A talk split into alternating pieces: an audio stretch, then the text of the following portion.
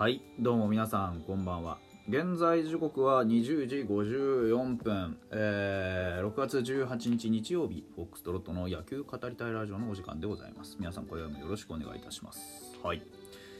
えー、デーゲームでした。バンテリンドーム。3連勝をかけたあ中日との対戦でした、えー、結果は4対0で完封勝ちということでですね。北山君に4勝目がつきまして、えー、非常にね良い結果。なんとか3連勝。シーズン今シーズン初めてのあのカード3連勝、ね、3立てということになったということでございました。ありがとうございました。ね。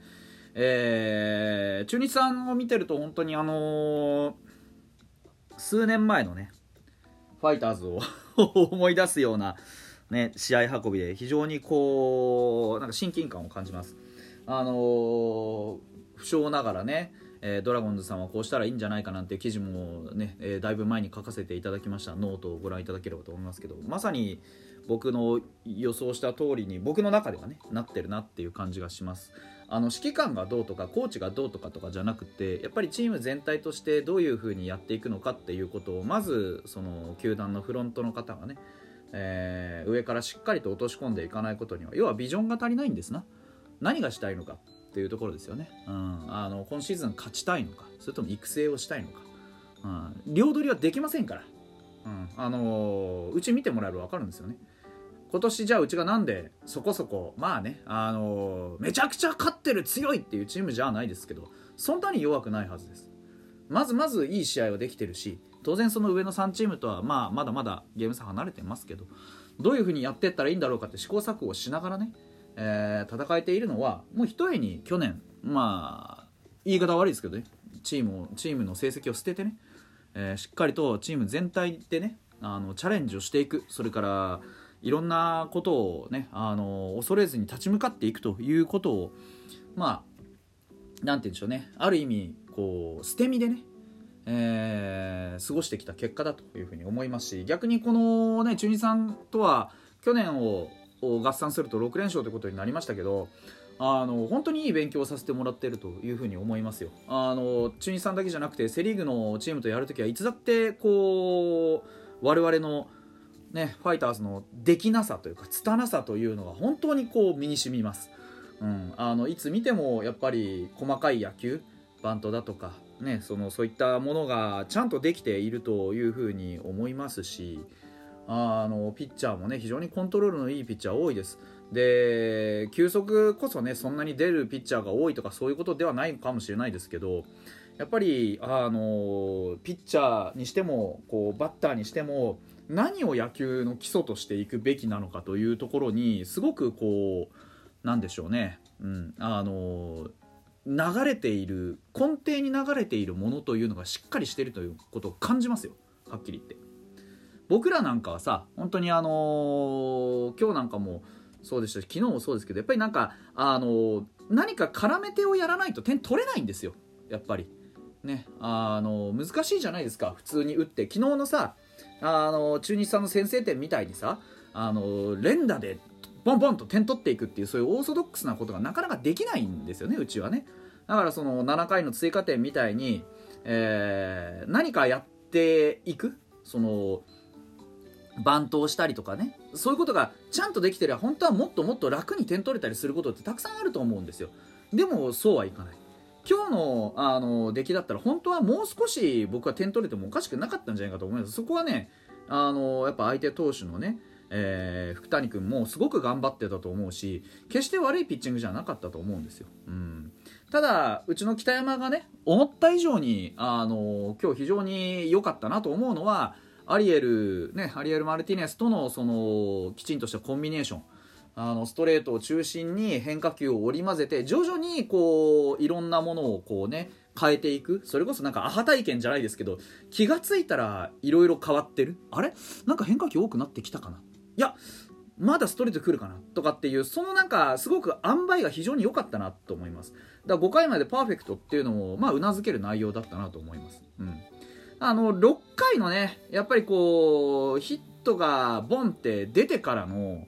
あの日和具合がね僕あんまりやっぱりどうかなと思うんですよ毎回ね。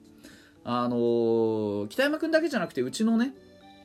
ピッチャー陣に少しやっぱり注文今日はすごく良かった。全員ねすごく良かったんですけどやはり注文つけるとしたらあのー、まずランナーが出るでしょ。う、ね、ランナー出るのは仕方がないんですよ。ただ例えば先頭バッターどうしても出しちゃったとかねフォアボールで出しちゃったとかって時にその次をやっぱりしっかり切ってほしいで逆にその次を切るために一体何がこうやるべきことなのかってことを考えた時にねあのこれ間違いないこととして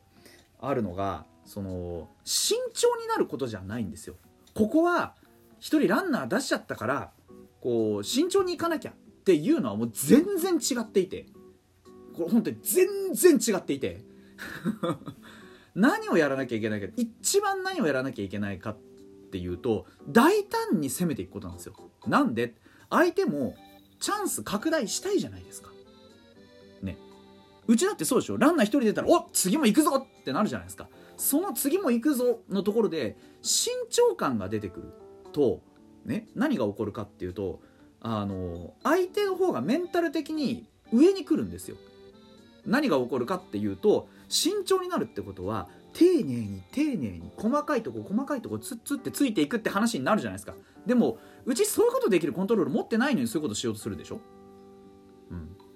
が何が起こるかっていうとボール球が増えるんですよ。でボール球が増えると相手は何が、ね、いいかっていうと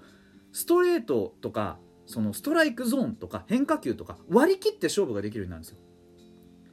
だかカウントが悪くなるでしょ？必ず。うちのその今回の6回の裏のね中日の攻撃石橋君がセンターにヒットを打ってで龍空がショートゴロを打ってワンアウト一塁ですよ。でここでね一つ後ろは切れてるんですよ。確かに。切れてるんですけどあのー、これはねなんで切れてるかっていうと龍空君が外とか内角とか関係なく高めのストレートをに手出してくれたからなんですよ。本来はボールゾーンの球なんです。なんですけど手を出してくれてアウトあのボールカウントなくアウトが取れてるんですけどその次福田君代打のねここ慎重になるんですよ。外すら高めストレート高めストレート、ね、この高めストレート2個で3ボールになるんですけどこの高めストレートを龍空は振ってくれた。でも福田君は振ってくれてないんですよ。だからカウントが悪くなってるでしょ。でこれがやっぱり僕はすごく気になっていてカウントを悪くすると絶対に中に入れなきゃいけなくなるじゃないですか、うん、そうするとやっぱ後手踏むんですよね。逆なんです。こっちが先にストライクを取りに行く。取りに行くって言ってもやっぱり出力を上げて取りに行くんですよ。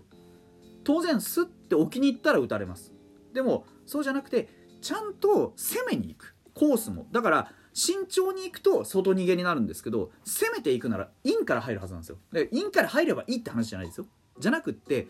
やっぱり場面場面で攻めた投球をしていかないとやっぱりストライク先行でいけないんですよね。この本当はあの程度によります。もちろんそのインコースが得意なね例えばですよ。巨人の坂本選手なんかにインコーススーって入れたらそれは打たれますよ。そういうことじゃなくって。場面をしっかりと見てあのー、どういうコースであれば何て言うんでしょうね。その自分の得意な球で相手にスイングを強要できるかとか。相手が手出してもここなら打てないだろうか。それは慎重に四隅をつくのではなくて相手を打ち取るために何をするかなんですよね。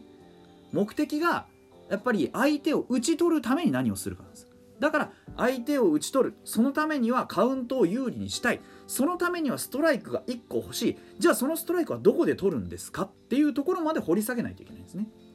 うん。なんか打たれたくないだから外だ。っていうぐらいの考え方だとやっぱり良くない。と思うんですよね。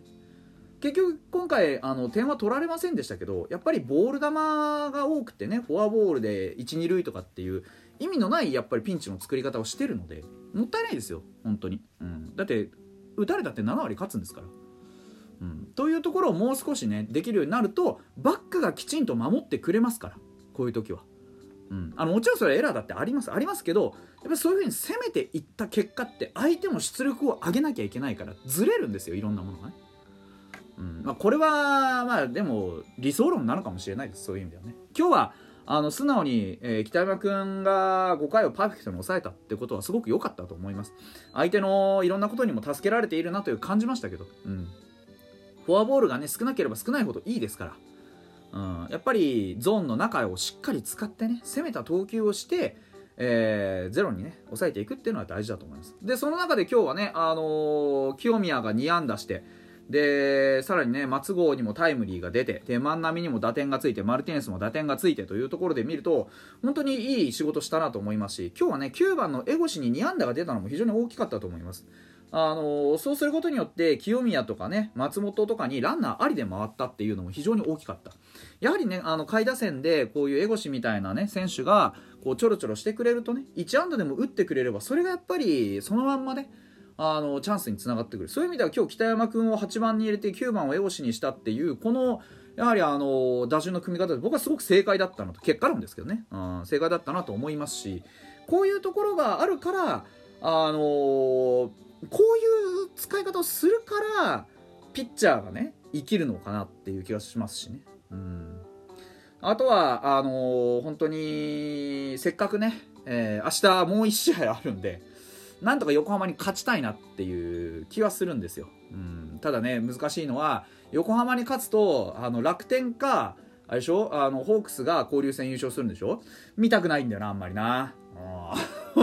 見たくないんだ、あんまりな。あだから、かといって負けらんないでしょ？